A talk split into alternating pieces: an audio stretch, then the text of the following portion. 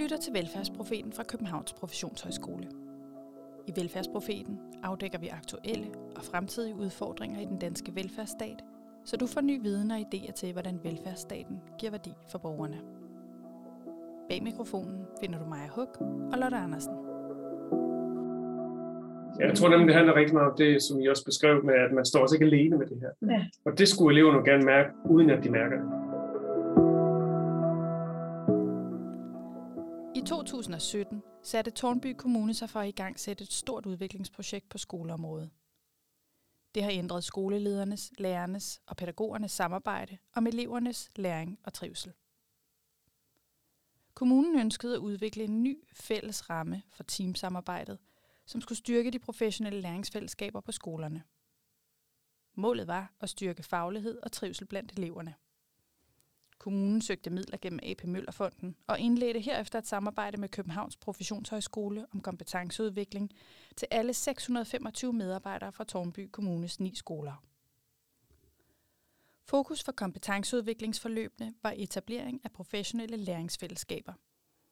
Det er temaet for dagens udsendelse, hvor vi skal tale om, hvordan og hvorfor man kan arbejde med professionelle læringsfællesskaber i folkeskolen.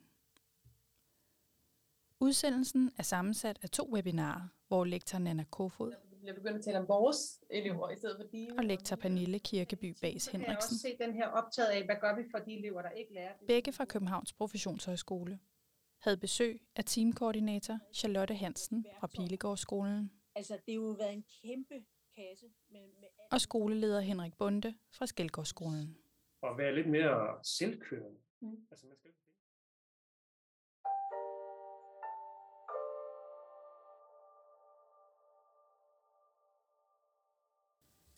Lad os starte med at høre, hvad det har betydet for teamkoordinator Charlotte Hansen og skoleleder Henrik Bunde at arbejde med teamorienterede professionelle læringsfællesskaber på deres skoler.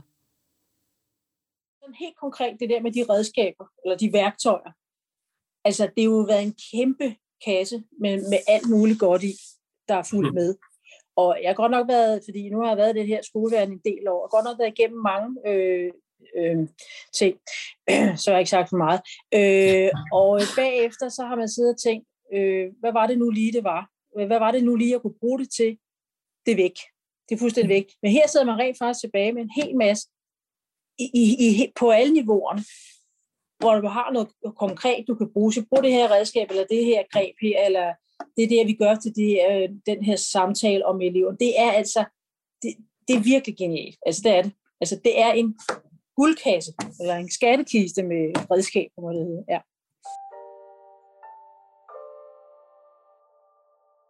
Vi har i mange år i vores team prøvet på at arbejde os væk fra, at det var sådan meget, øh, hvad hedder det, sådan noget praktisk orienteret. Og, øh, og der, der siger en af fra teamet i går, at det er jo helt vildt det her med, at, at vores teammøder nu, de, øh, det handler ikke om en hel masse praktisk, de handler jo om, at vi hele tiden jo øh, drøfter udvikling og drøfter elever øh, og, og læring. Øh, og, det, og det er rigtigt nok, fordi det er et minimal af tid, vi bruger på alt det der drænende, dræbende, kedelige, øh, som, øh, som der er, bare er, ikke er udviklende, hverken for eleverne, eller for timene eller for skolen for den sags skyld. Så, så jeg så nogle gange tænker bare, ah, jeg håber, at mange flere får øje på, at, at det, det, er det, man, det er det, man kan, ikke? fordi det er jo virkelig det, vi vil. Det, det er jo at udvikle og, og øh, være nysgerrig på, på, på, på, på, øh, på, på læring af eleverne. Ikke? Når jeg er ude og tale med team, så kan jeg også se den her optaget af, hvad gør vi for de elever, der ikke lærer det, som vi håber på. Fordi man begynder at udvikle og dele sin praksis sammen, så den enkelte lærer ikke er selv er ansvarlig for at få fundet ud af det i undervisningen. Ja, jeg tror nemlig, det handler rigtig meget om det, som I også beskrev med, at man står også ikke alene med det her. Ja. Og det skulle eleverne gerne mærke, uden at de mærker det. Ja. At det egentlig går fra 0 til 9, i hvert fald ude hos os. Og det tænker jeg, det er jo det samme i alle teams, men, men at man så også som kollega kan, altså man, man står jo ryg mod ryg, og det tror jeg er vigtigt i det her, om du har højt begavede børn, eller om du har virkelig udfordrede børn, så tror jeg, det er der, man som team kan, om ikke andet, så også øh, bruge hinanden, og man kan mærke, okay, nu er det virkelig udfordret. Mm. Så er det jo der, vi går ind i pigen og kigger, hvad, hvad kan ledelsen gøre? Ja. For jeg tænker, det giver, det giver mulighed for teams at være lidt mere selvkørende. Mm. Altså man skal ikke vente på, at ledelsen gør noget. Man skal, man skal selv kunne tage nogle, nogle, nogle mulige handlinger og, og, Mm. og ved, at jamen, det her det er også strukturen på vores skole, at, ja. at øh, man er i hvert fald ikke alene om det. Og jeg tænker også en måde, man sådan måske kunne høre det sådan rent sprogligt ude i timene, det der med, at der bliver begyndt at tale om vores elever, i stedet for dine og mine ja. elever. Og lad os da også lige høre, hvad der motiverede lektorerne Nana Kofod og Pernille Kirkeby til at kaste sig ud i det store udviklingsprojekt om professionelle læringsfællesskaber. Det er en meget kompleks opgave, der er i skolen, og det at løse den opgave selv, altså man kan ikke stå alene, man kan ikke være en ø i en skole, altså det kan teamet ikke, men det kan man heller ikke som individ i teamet, så det er væsentligt i at være der øh, sammen øh, og støtte hinanden i det. Ja, og øge den psykologiske tryghed i, i det arbejde, udfører, at man ikke står alene og har, alene med ansvar i komplekse situationer, man faktisk har en tryghed i, at det her ansvar, det deler jeg med andre.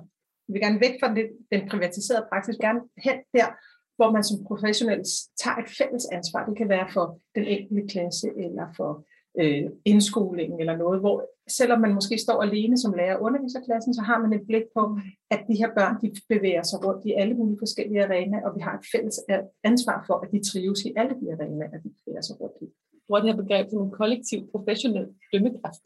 Altså det ikke er noget, man bare har med sig selv og står og træffer nogle beslutninger, nogle valg inde i rummet, men at man også kan bruge teamet til at egentlig være sammen om at udvikle den her dømmekraft. Der kan vi se, når vi arbejder med den her deprivatisering, at så sker der også noget med, hvordan betragter jeg det at arbejde som lærer, pædagog, øh, leder eller noget andet øh, i, i, i skolen, at, at det her med at, at gå fra, at der skal være plads til privatpersoner, fordi det er nogle gange den, vi trækker på og har vores engagement via, når vi lærer, der skal selvfølgelig være plads til fagpersonen. Det er der, vi henter al vores faglighed, men, øh, og kender vores fag indgående, og nogle gange sparer vi også med andre fagpersoner om faget, øh, og hvordan løfter vi det her. Men også det her med at se sig selv som en organisationsmedlem, så se sig selv som en del af noget større, øh, at, at det er ikke mine børn, mit klasselokale, men det her er noget, vi gør sammen.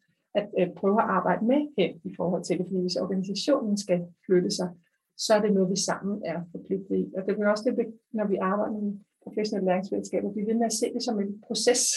Og vi kan blive lidt trætte nogle gange, når vi tænker, stopper den aldrig? Nej, det, det gør det jo på en eller anden måde ikke. For sådan er det at være i organisationer. De er, har ikke deres endelige. De bliver ved med at forandre sig, øh, når dem, der er i organisationen, flytter sig. Og vores børn flytter sig hele tiden.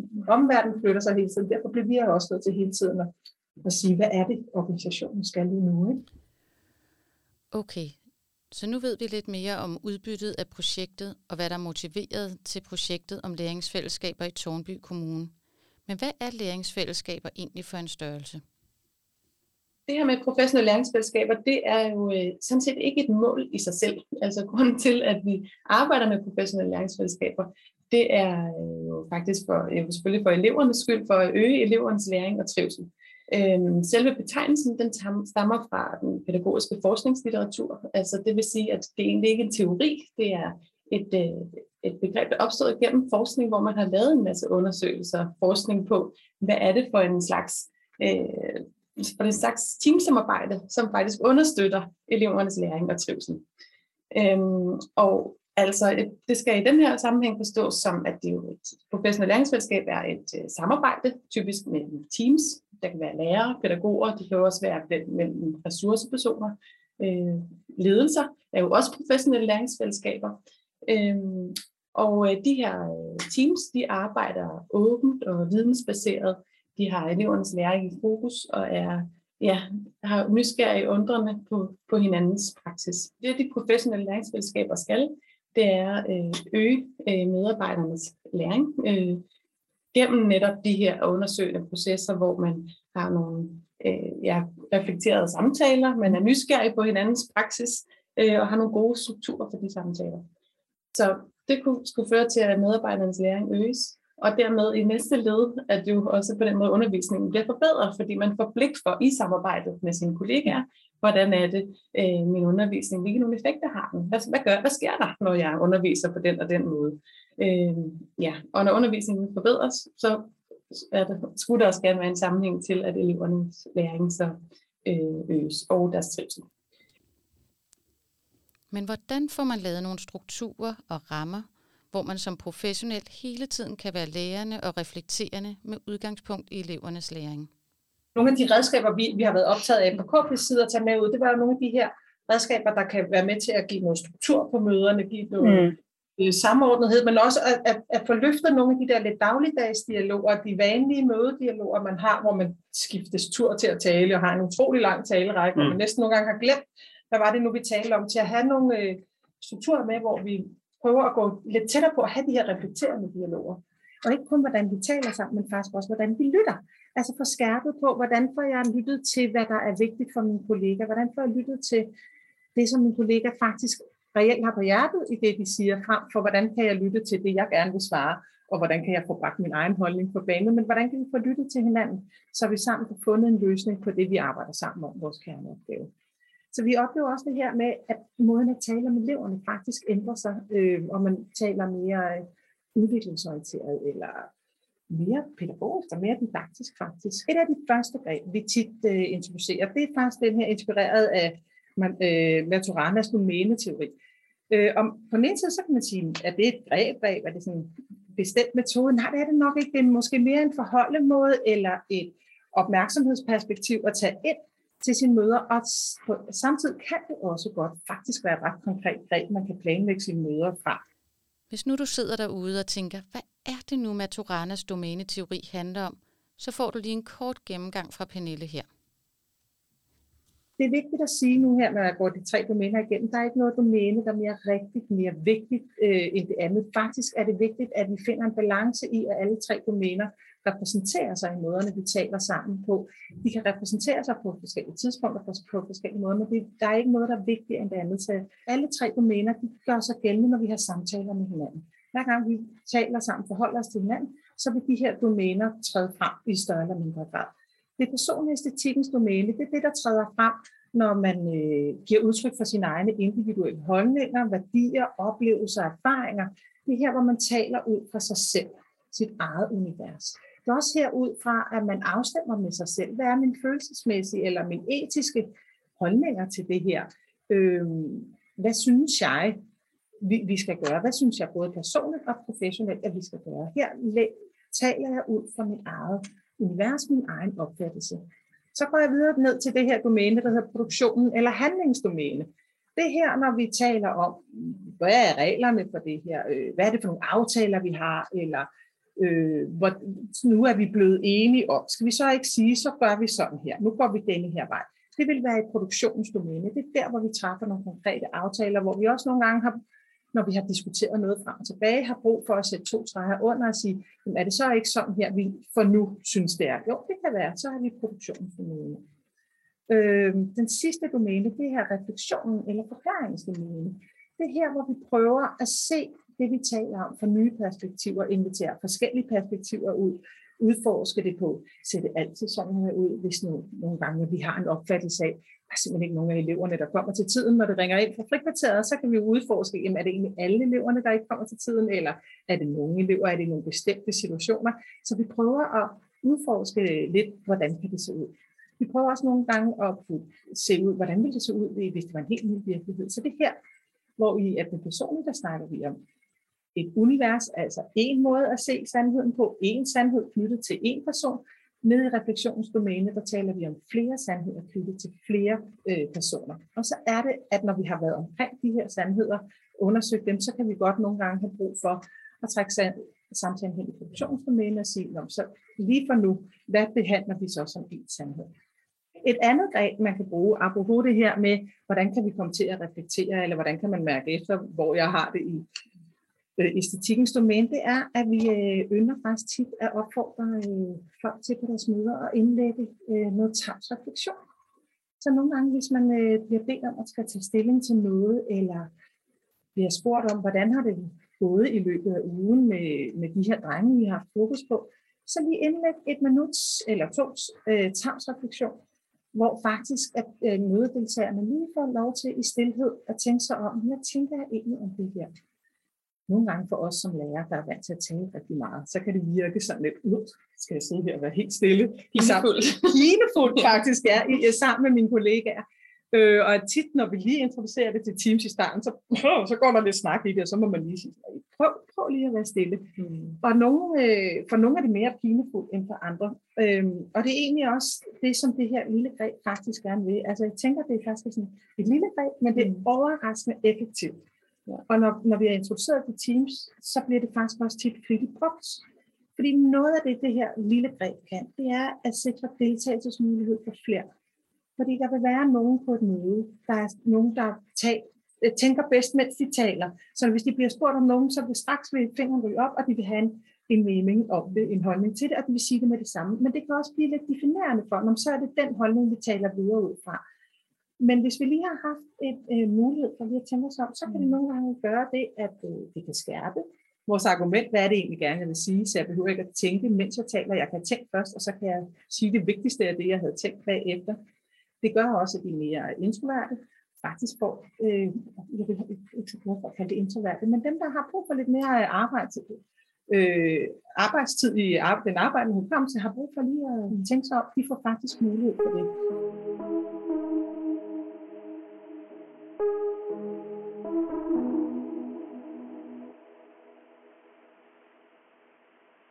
Et, øh, et greb, man også kunne tage, tage brug af her. Øh, det kunne være et spiralmøde. Og spiralmøde, det er et øh, møde, hvor at, man får mulighed for egentlig at få, øh, få en lidt mere struktur på samtalen, på en måde, hvor man egentlig kører samtalen rundt, rundt om bordet. Øh, så på den måde minder det jo om møde, vi kender. Øh, men det er, øh, hvor man egentlig lader samtalen gå rundt om bordet, og så hvis man, når det bliver ens tur, kan man bare sige pas. Øh, det må man altid. Øh, men det er også et andet dogme i spiralmødet, at man tager en pointe ad gangen, øh, korte indlæg, øh, sådan så det faktisk bliver en spiral, der bevæger sig, og ikke bare bliver sådan langsom en, der går helt stå. Så lidt korte indlæg, så, det, så spiralen ligesom kan løfte sig. Øh, et andet dogme i, i, øh, i spiralmødet, det er, at man undgår den her argumenterende samtaleform. Altså at man i højere grad taler videre på det, hinanden siger. Øh, så det kan også være med til på den måde, at man får ja, flere perspektiver i spil, øh, og at man lader sig inspirere hinanden. Så den er god egentlig også til idéudvikling. Den her. Øh, så nu siger jeg bare lige lidt sådan mere præcist også, hvordan man ville kunne gøre det, hvis nu I havde siddet med de her to spørgsmål i en tavs refleksion, altså hvad vækker genklang i forhold til de teammøder, som du deltager i, det er det, I lige har haft refleksion omkring. Øh, så kunne man vælge en facilitator for det her møde, Øh, og så kunne man i første omgang simpelthen tage en runde, øh, hvor at øh, hver især øh, på skift får sagt, hvad var det, jeg øh, tager, tager med som det vigtigste for min refleksion. Og den bliver der ikke kommenteret på i første omgang, så alle får simpelthen mulighed for at sige, hvad de har tænkt. Så efter første runde, så kan man så fortsætte spiralen, hvor at man nu får mulighed for at koble sig og kommentere på det, der er blevet sagt i den første runde. Og den så kan jeg jo sådan set øh, blive ved længe. øh, og et, på, i princippet indtil alle siger pas, øh, kan man gøre det. Det kan også være, at der er nogle tidsmæssige rammer, der får en til at stoppe. Øhm, og der kan man sige, det var så et spørgsmål A, der kører med den. Og så bagefter kan man sige, jamen der altså, så kan man gå i gang med et spørgsmål B, som jo så her var, er der noget, du får lyst til at ændre på? Mm. Så kan man tage egentlig på samme måde. Først en, hvor alle lige får sagt, hvad de har tænkt, og så bagefter kommentere. Så det kan være en måde at, at få mange stemmer i spil, og det ligesom du sagde før, at tavsreflektion er noget, som er blevet brugt rigtig meget, så den her spiralmøde er faktisk også, den er også blevet brugt rigtig meget i teamsamarbejdet, har vi erfaret. Den er ret nem at gå til. Man skal ikke sådan gøre sig helt store overvejelser, inden man går i gang. Skal vi lige, skal vi lige tage spiralmøde? Mm. Ikke? Så den, det er i hvert fald hørt, skal vi tage Skal vi lige tage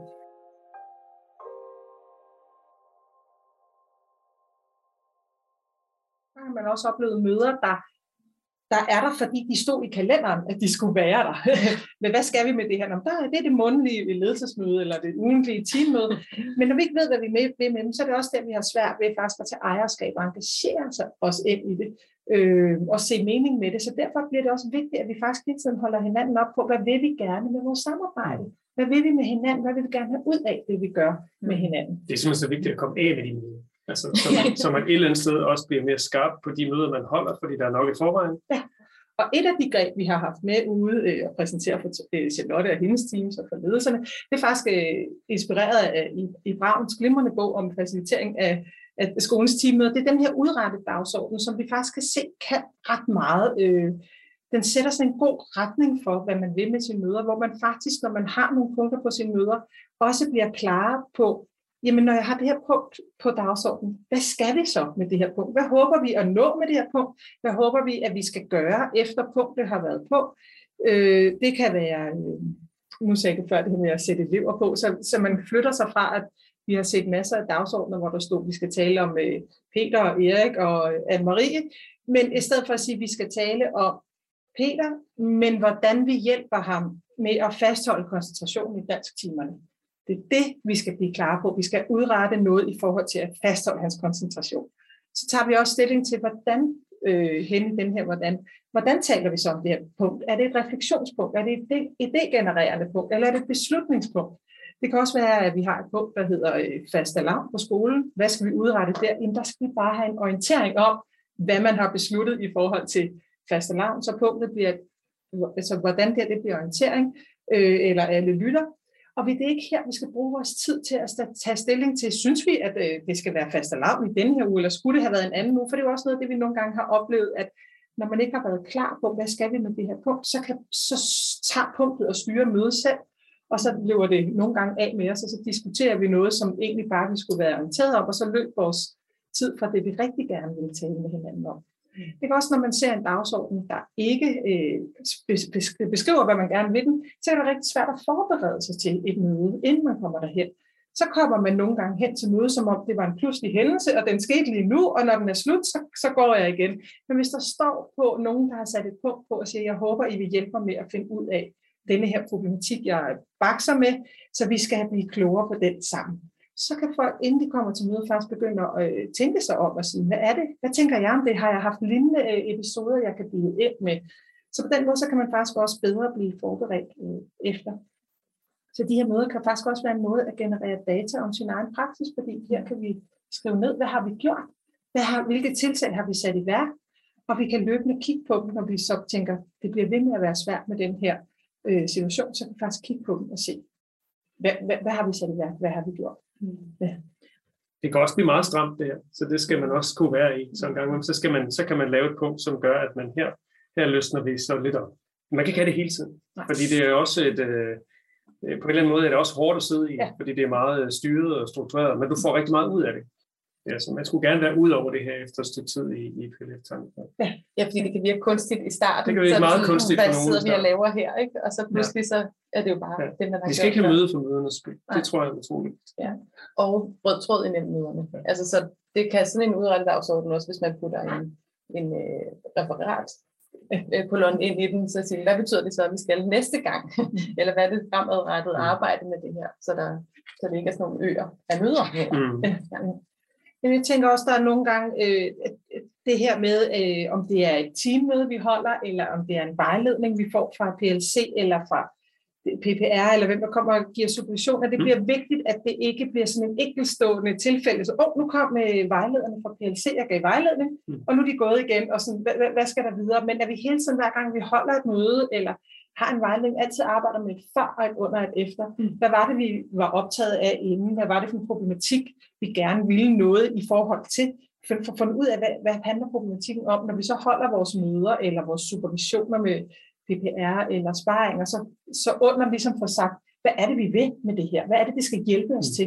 Hvad skal det hjælpe eleverne, at vi gør det her?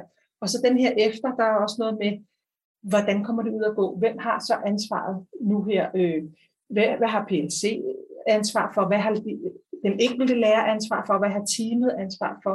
Hvordan samler vi op?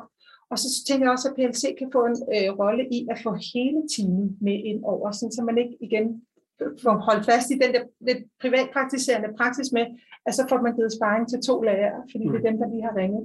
Men at forvaltningen faktisk også strukturelt understøtter, at, at PLC har mulighed for at deltage på teammøder, hvor at hele teamet øh, deltager og øh, så man kan høre det fra flere vinkler, for eksempel. Ikke? Mm. Der kunne også være noget i, at forvaltningen øh, i deres møder med skolerne, om det er skolerunder eller hvad man nu kalder dem for, mm. øh, altså sørge for, at, at øh, skolerne bliver vældig inddraget i det. Der skal være en klar retning for det, men at der netop også der er et før, under og efter, mm. øh, så skolernes arbejde med data bliver implementeret i det, og altså på, på den måde, at, at, øh, at de støtter de professionelle læringsfællesskaber, øh, ikke kun lige en gang om året kommer på besøg, og så er vi væk igen med, mm. hvordan er det, I arbejder med det sådan mere grundlæggende og støtte op undervejs. Ja. Men det kunne da godt være et direkte hands-on til min egen forventning. Ja. Som jeg sikkert også sidder og lytter med. Så det kunne da godt være noget, man, man egentlig havde øh, sat fokus ind i, at øh, hvad skulle PLC's rolle? Ja. Altså man kunne jo sætte mere fokus på den og have den inde som en, en, ja, en, en, en vigtig søjle i den. Mm. Men øh, fordi nu, nu nævner du også PPR, fordi der er jo mange ting i det her, ja. der er egentlig hvor vi bruger øh, at være professionelle, eller at arbejde med professionelle fællesskaber, især når vi kommer ud i de her andre søjler, og arbejder på tværs med, med, ja. med vores lokale PPR. Jeg tror, at den her ensretning og genkendelighed, og et team, der ikke står alene, det er utrolig vigtigt, når du kommer til det, fordi så begynder det at blive svært. Okay. Og så skal vi stå på vores faglighed, og vores tydelighed, og vores øh, skriftlighed, og alt muligt andet. Og der er, det, der, er der nogle, nogle, øh, nogle greb og nogle strukturer i det her, man også kan bruge. Ja. Denne drøftelse førte til en videre diskussion om, hvordan man kan arbejde mere struktureret med at tage ny viden ind og gøre den til en del af den fælles praksis. Og det, som jo også er en kongstanke ind i det her at arbejde som professionel læringsfællesskab, og det er jo også det her med, når vi gerne vil tage ny viden ind, hvordan arbejder vi så rent faktisk struktureret med at tage ny viden ind, omsætte den, eksperimentere med den, gøre den til vores praksis via data og via blik på elevernes læring, holde øje med, hvad den kan, så derfor, det hører jeg nemlig også nu på flere af skolerne i Tårnby, men også i andre kommuner, at det lys, man nogle gange skal se, der er også det her med, gud, når vi gerne vil implementere noget, om det er inkluderende læringsmiljøer, eller CL-struktur, eller vi har været igennem meget siden reformen, men vi bliver nødt til at arbejde på nogle bestemte måder sammen, hvis vi gerne vil have lykkes med mm. det, vi gerne vil implementere. Det er jo noget af det, man er optaget af med de, at være mm. professionelle og lærerne sammen. Ikke? Mm.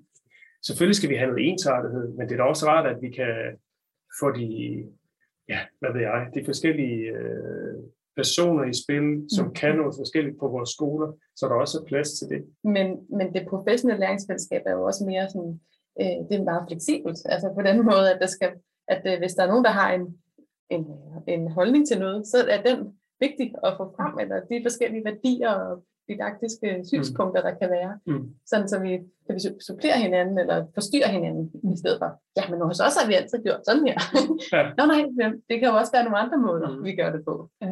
Øh, og jeg synes også, den der ensretning, hvis man må kalde den for det, uden at det, det er dårligt, den kan, den kan, det kan også uh, se sådan ud, at, at når der er en uh, sag om, jamen det er så et barn med dysleksi, så handler det måske ikke om Martin, barnet, men det handler om det at have børn, der med, med der er dysleksi. Altså, så det er sådan, øh, vi, gør det, vi løfter punkterne op til noget, der øh, handler om problemstillingerne, mm. i stedet for det mere anekdotiske, øh, mm. som måske ikke kan mm. være lige så relevant for hele øh, årgangen, eller for dem, der nu sidder i det team. Til sidst i webinaret spurgte Nana og Pernille, Henrik og Charlotte, om de havde et godt råd til andre, der gerne vil i gang med læringsfællesskaber – og de var enige om en faktor, som er alfa og omega, hvis man vil implementere professionelle læringsfællesskaber. Altså, det som det her, det er noget, der tager noget tid. Øhm, øh, så det er noget, man skal have tålmodighed med. Øh, og, og det er faktisk det vigtigste ord, tålmodighed og forståelse af det der med, at ting, det tager bare tid, fordi det, der går altså noget, før man lige finder ud af, hvordan er det hænger sammen. Og man skal, man skal virkelig være omhyggelig med at få bredt det ud i alle, i alle ledene. Det vil jeg helt, øh, give Charlotte helt ret i. Det tager virkelig øh, tid. Men når man genbesøger det igen og igen, og jeg kan ikke lade være med at, at så sige tilbage til corona, fordi corona har virkelig været sådan en, en, hvor man siger, okay, så der bliver du nødt til at læne dig op af noget struktur, og hvis du ikke har det, så falder du bagover. Og det er tydeligt, at du i den her periode har kunne læne dig op af et eller andet ude hos os. Jeg tror, i hele Tormby Kommune har man haft noget her. Godt, så er det det her, vi gør i ja. den her. Øh, man kan sige, det er jo ikke beredskabsplaner, men vi er lidt derovre, hvor man i sundhedsvæsenet i hvert fald kalkulerer eller arbejder mere ud fra det. Det tror jeg, vi kunne lære rigtig meget af i folkeskolen.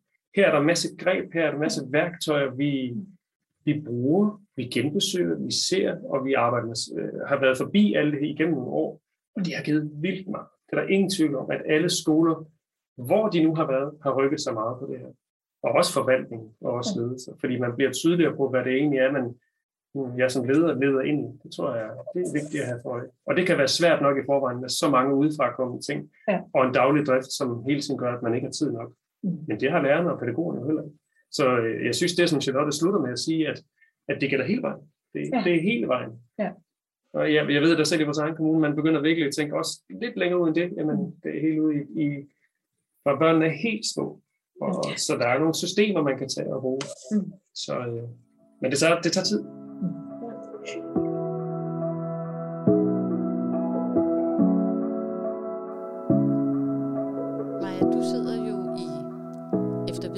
Uddannelsens læringslaboratorie, hvor I arbejder med at udvikle nye undervisningsformer. Så jeg har været lidt spændt på at høre, hvad tænker du egentlig om det her med professionelle læringsfællesskaber? Er det noget, I arbejder med i læringslaboratoriet? Ja, det er det. Det er helt sikkert en meget, meget vigtig del af organisatorisk læring, kan man sige, og i virkeligheden også en kapacitetsudvikling inden for en organisatorisk ramme. Øh, så vi har arbejdet lidt med nogle forskellige typer af formater, fordi det er jo forskelligt, hvad det kan.